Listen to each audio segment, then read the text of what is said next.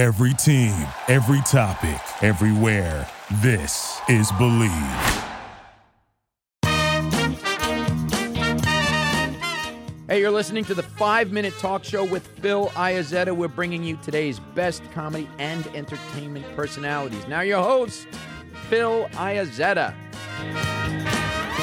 Joining us on the five minute talk show this week is one of my favorite people that ever walked the face of the earth. And I'm talking about comedians, relatives, just run of the mill people you come across over the course of your life. This guy was one of my favorites. You talk about unselfish, gracious, giving. I mean, Robert Schimmel to me embodied all the qualities that a man should have. One of the greatest people, and I'm not just saying that, that I ever met in my life. Sit back, relax, and enjoy the late, great Robert Schimmel. Joining me tonight on the program, a very special guest, a guy we love to catch up with whenever he's in town. I'm, of course, talking about Robert Schimmel. Now, Robert, one thing I want to talk to you about first off, right off the bat, what's your take on the FCC censorship and all this crap that's been going on? Because ever since the Super Bowl, it seems like we're in a we're in a censored society. So here's what scares me about what's happening with the FCC. Um, there, it might not stop at radio they're going to, because I know that network television right now is complaining, and, and you guys are probably going to get this too. It's going to mm-hmm. come back to you. Yep. Network television is complaining that they can't compete with HBO and Showtime. You know, and they can't. That that what show is going to draw people away from The Sopranos or Six Feet Under or Oz when that was on or any of these other things. You know, and and uh, going to there's going to be pressure for them not to have that on there. And on one day, I think there's going to be pressure for you guys to not be able to do what you're doing because regular radio is going to say we can't compete with that. And you know, and they can't. They really can't. I love comedy, I, and I love. Uh, I don't watch HBO or Showtime for for you know um, soft porn movies and all that. I don't care, but when, you know when I see that those titles, you know, uh, you know, shaving uh, Private Ryan and all that other stuff, and uh, you know, saving Ryan's privates, yeah, any one of those. I got you. Forrest Rump, you know, that, you know, but like George Carlin, right, Chris Rock, you know, some of these other guys. You watch you watch their HBO special, right? And then you see them on like Letterman or Leno for like the six minutes that they're on, even if they're not doing stand up, they're at the panel, and you're going, why would I watch this right. when I could get the real thing exactly. on HBO? I mean, why? It's almost insulting to the artist. It really is. And you know, when they do it to they do it to music too, and and it's deceiving. It, it's it's actually it's not good. It's not good on so many levels. And I, you know, I'll tell you why. I'll give you two two examples. One, both of them involve me, and not in the same way.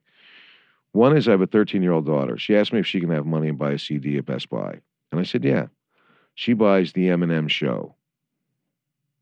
I never listened to Eminem. I'm sure he's a nice guy, and uh, and uh, I've never I never listened to him. The only song that I've ever heard from Eminem uh, you know, is on the radio. And on the radio, it's not the same version that's on the CD. And so she puts in the car. My dad is driving. He's 79 years old. We're in Scottsdale, Arizona, you know. And all of a sudden it's like boom, boom, bap, boom, boom, jump on my dick. And, I'm like, oh my, my the car just just slowed down to a stop. Like my dad had a mini stroke or something. I mean, it, that was it. I mean, I couldn't get the CD out of there fast enough. And I'm like, what is this? And she said, Eminem. And I said, well, I, you mean the little white guy who's so nice on the radio? Yeah. right. And she said, no, this is a really good CD, Dad. You see, he's he was singing that he's lucky that there wasn't a bullet in the gun or his mom would be dead. Yeah, wow, lucky him. So uh this is great. What happened to and I love her? Da da da da da da. So uh, you know, when I was a kid, when I was growing up, boy, I hate sounding like that. I sound like these old time comics. when I was her age, right? And my parents said, How can you listen to that? Right? It was noise. That's what it was to my parents who listened to Benny Goodman and Mhm. and and and the and and Dean uh, Martin, Dean Martin, and Frank Sinatra, and that right. They hear bam bam bam bam. You really got me, and they're going, "What? The, my speakers are going to break." or the Ramones, and they're just like, "What the hell is right now it's the difference is the content that's in the music Right. it's not there was never any you know you know my parents never said hey you can't listen to the beatles because they said something about sucking somebody's dick Right. in there It's a little different from Blitzkrieg Bop to Yeah. you know, like I'm gonna kill my wife and stick her in the trunk. yeah i don't uh and i don't go for the i heard this on a song and it made me do this you know that's because that's cop out. it's just it's bad It's time for Bob Zany in this week's Zany Report. It's time for the Zany Report brought to you by BobZany.com. Let's get right to it. A study from Switzerland has found men's beards are dirtier than dogs. The reason? They can't lick their own ass. Good news, bad news time. Here's the bad news in Pennsylvania. Police say two men and a woman broke into a hospital and stole $45,000 worth of colonoscopy instruments. Here's the good news when caught with the goods, they'll make that cavity search a whole lot easier. And finally, uh, Woody Allen has a new book that's been turned down by four major major publishing companies. It's gotten so bad, he was also turned down by Amazon and the dark web. And there you have it. I'm on the Twitter at Bob Zany, Zany Bob on the Instagram. You're all over that social media too. Bye bye. And welcome back to the Five Minute Talk Show. first time I was on Stern, the very first time, um, I had never met him. I didn't know what we were going to talk about. They there is no we're going to talk about. There's nobody that comes out like a lot of radio shows are so scared, especially now. They want you to okay now he's going to ask you this and you're going to say this and then he's going to ask you that and you're going to say this and then they're going to go to a break and then he's going to say this then he's going to say we're back from the break and then you're going to say that. It's like okay, you know what? Do you need me? So. uh it's not like that. So I was sitting there and he brought up my son that passed away. And I had no idea he was going to do that. And he said, You had a kid that died, right? And I said, Yeah. And and um, he said, Wow, that must have really been something. And I didn't know what to say. And so like half of me was like, This isn't funny. Right. You know, it's just not. There's there's nothing funny there. And, you know, so half of you wants to go, fuck you. You know what? You got you have children and you know, you don't know what it's like to go through that. If you did, you would never even bring something like that up. You just wouldn't. And then the other half of me said, you know, I can say fuck you and get up and walk out. I'll never be on again. And he'll still be on, you know. And he put the ball in my court. It's like, hey, here's this thing. And you did go through that, right? And you have to think past the initial thing. So, you know, actually, what I said was, I said, yeah, it was really hard. And I said, the Make a Wish Foundation came to our house when my son was dying, and they said, we'd like to make a wish come true for Derek. And I said, his wish was to watch Dolly Parton blow me. And Stern really started laughing. He laughed out loud, and everybody in the studio went nuts in there. And when I was leaving, Gary, the producer of the show, came Sure. over and he said, You're going to be on for a long time. And I said, Why? And he goes, Because that was unbelievable. And he said, You have no idea. He said, You just reinforced to the audience what Howard is great at. He took something that was like the most sensitive or, you know, uh, uh, saddest thing you could think of and brought out the best in you and made the audience see who Robert Schimmel really is. And he said, and that's what made Howard famous in the beginning, is that he could do that with people. And then I realized after when I talked to him that he didn't say that to be it. I mean, because I've gotten to know him and he's never forgotten that line. And, uh, and it wasn't to be an asshole. It wasn't like, yeah, so Robert Schimmel thinks he's funny, huh? See, these are the things that go through your head. Like in, do you know, you ever been in a car accident where, you know, you're in the car accident and it's really like, "Er, bam, you know, but in your head it's like, Yeah, it's like 30 minutes. you know, you have all Right. time, this time to think. So, uh, you know, you're thinking, well, why is he doing this? And you know, does he want to see what I'm made of, or you know, this, or just want to be shocking, or this, or that, or whatever it is, right? What he was really doing was he wanted to show people that life goes on, that you can find humor in the darkest thing, that you can go through tragedy and and emerge and still be you or an even an improved version of you. And and that's what happened when people come over to me and say i heard you do that joke on the howard stern show and that was great they're not saying that was great because wow that's great that you can make fun of your son that died. That's not what they're saying.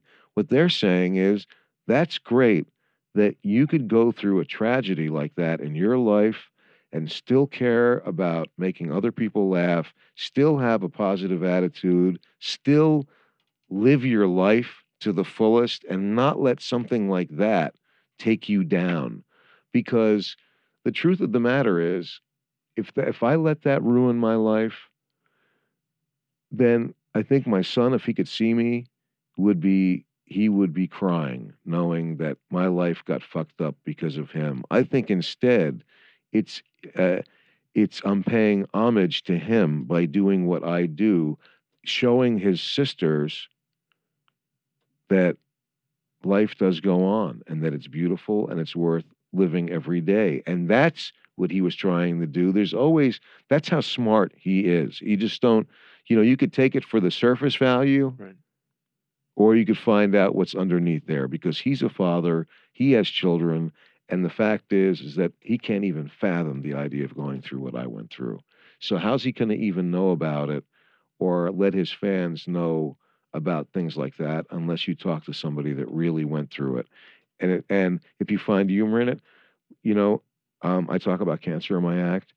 I never did before I was diagnosed, even though I lost a son to it. I really never believed that that gave me license to talk about it because I would never want somebody coming over to me after the show and saying, "Hey, my mom died of cancer," and that's not funny. You know, because because I'll, I'll tell you how comics work. You could be in a room with a thousand people.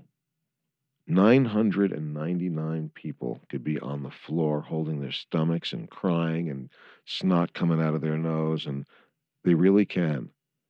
One person will come over and go, you have to do a joke about cancer, that's what you're going to focus on. You'll forget the 999 people. You really will. And you'll go, why didn't they think it was funny? It's a really, it's fucked up that it's like that, but it's really great in a way because it keeps you in check. So I never wanted to be that guy. I always, as crazy as I am in my stand up and as triple X or whatever the fuck they think I am, whatever it is, I do draw a line in the sand. And there are things that I won't talk about because there are certain things that are not funny. That there, there that is just not unless you go through it and you can find humor in it and help other people that went through the same thing. Nobody can come over to me now after the show and say, "Hey, you know what? I have cancer and that's not funny. I don't think it's funny that you found humor in what you went through and that's what and that's why you're surviving today. Because that's how do you say that? There's no way to say that to somebody. So instead I have people coming over going, "Wow, that's really great. You know what? I have a friend that has what you have and I'm going to tell them I saw you tonight and here you are on stage 4 years later telling jokes about what you went through and that everybody does not die." So comedy affords me the luxury of being able to not only make people laugh, which is my greatest joy, but also to let people know that it's not the end of the world. It really isn't. And they're hearing it from someone that went through it. They're not hearing it from somebody that heard it from somebody that knew somebody that heard it from somebody else. Well, Robert, it's been a pleasure talking to you. And, you know, the way that you've been able to adjust and rebound from all the things you've been through, you're just an inspiration to a lot of people, including myself. And I wanted to say thank you for coming by today. You got to Oh, come back and see us no, again. I'd love to. Excellent. I'd love to. I will every time I'm in New York. You've been listening to the 5 Minute Talk Show. Like us on Facebook, follow us on Twitter, and keep listening at 5minutetalkshow.com.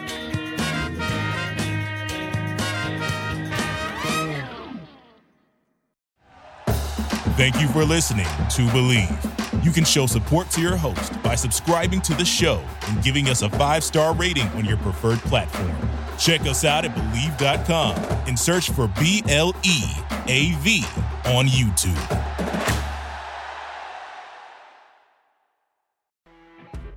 You know when you're listening to a true crime story that has an unbelievable plot twist that makes you stop in your tracks? That's what our podcast, People Are the Worst, brings you with each episode. I'm Rachel. And I'm Rebecca. We're identical twins who love true crime cases that make you say, didn't see that coming, and we hate the people responsible for them. Listen to People Are the Worst now on Apple, Spotify, or wherever you get your podcasts.